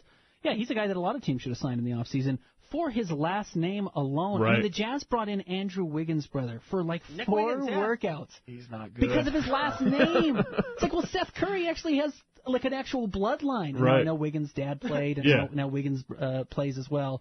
But uh, Seth Curry, like you know, he's gonna play, and he went to Duke again. It's not like Yeah. he has. He Right. didn't go to Davidson. Right. He did go to Duke. He didn't go to Creighton. Of course, he can play. and that deal, two years, six million dollars it's a total. great deal. Total, not a, a year total. Also, Rick Carlisle Right. I mean, Rick Carlisle's yeah. a warlock. Yeah. versus the Kings, Right. and the Kings are gonna screw up everybody they've ever gotten their hands on. Right. Exactly. Right, uh, but it, it is incredible that no one took that bargain on, on Curry out of the D League before. Yeah. Uh, well, I mean, he also wasn't as good, right? No, right, Like he's he's, definitely a gotten good better. worker and he's and he's obviously skilled, but he had to learn how to play NBA basketball, which he's more so, you know, more played- than enough done. he played six career games before last year. Right. So it's not like we had this this huge bag of knowledge of Right. what he would be, but there are enough pieces there where teams do take weird chances on Yeah. guys like Nick Wiggins that you would have thought, okay, that's a guy worth looking at a little bit closer. The Suns once paid Blake Griffin's brother just to be on it, and he was not good. Taylor Griffin, he was horrible. Right. Yeah, I mean, they're, uh, they paid J.R. Smith's brother. I mean, that Chris Smith, Chris- wow. Robin Lopez Maybe the worst is of them still in all. the league. Right. Robin can play. Robin can actually play. okay, fine. Starting center, legit. Uh, Madison Square Garden, silent first half, Knicks Warriors last Sunday. No music, no dancers, no Jumbotron ent- entertainment. Draymond hated it. Like, all the weird Knicks beat writers loved it. Yeah, I, where do you guys come out on? I thought it was garbage. Horrible. It was a real all lives matter decision right there. That's what I would say. Here's what I would say, and this is this goes with everything in life. It's like people who want to get rid of seatbelt laws or things like that. Like there's a reason we've put it there. Right. There's a reason we added it in the first place because when we didn't have it, Yeah. we realized something needs to be done here to make this better. Yeah. And Yeah. music And makes Knicks basketball games is one of better. those things that needs to and be it made needs better. any help it can get. Yeah. All the help. I do think that that was. I think Network had it right that that was somehow a ploy to maybe fire the game ops staff. Uh, 100%. And I guarantee it sabotage. was. Yeah. They it's- had them. They had them throw Charles Oakley out just to fire the head of security or whatever they whoever they fired. Like, come on, Yeah, it's it's not a good look. it's a Dolan move. Uh, Adam Silver said at the Sloan Sports Analytics Conference last weekend that the league plans to change the All Star game by next season. A lot of people saying it was boring because not a whole lot of defense was played. I quite frankly agree. I think both teams could probably try a little bit harder. Um, it's hard to find that balance. I don't need a lot of defense in my All Star game, but I need more than that. Yeah. Uh, do you have the teams play for charity? Like, what do you That's do? the only way, right? Because no one's going to be the guy who didn't try for charity. There's no way to have a good All Star game in any sport. It just doesn't exist. It can't. There's yeah. too much money now. Baseball's So- the best one, probably, and right? Even then, like everyone hates baseball. Right, but they exactly. Play for the World Series advantage. yeah, don't do that. Don't do that for sure. But if you did it for charity, maybe people would care. I don't know. Yeah. You're right. It, Maybe. All-star games are impossible. No. It's an I mean, impossible no. task. No. no. Is there a favorite? And, and, that, and he's not an all star. Is uh, I mean, who's your eight-year all-star in the NBA? Is Kawhi going to go out and hurt himself? I mean, Kawhi didn't No. play the second half of that game. Right? Yeah. Exactly. Yeah, Demarcus didn't play the second half of that game because it doesn't matter. Right. All right. That's the end of our show. Thank you guys for listening. Um, I'm Andy Larson, Zach Harper, Ben Anderson. As always, you guys can listen to our show as a podcast on iTunes and Stitcher. You can E E download it from ESPN 700 Sports or saltcityhoops.com. Thank you guys so much for listening. ESPN 700.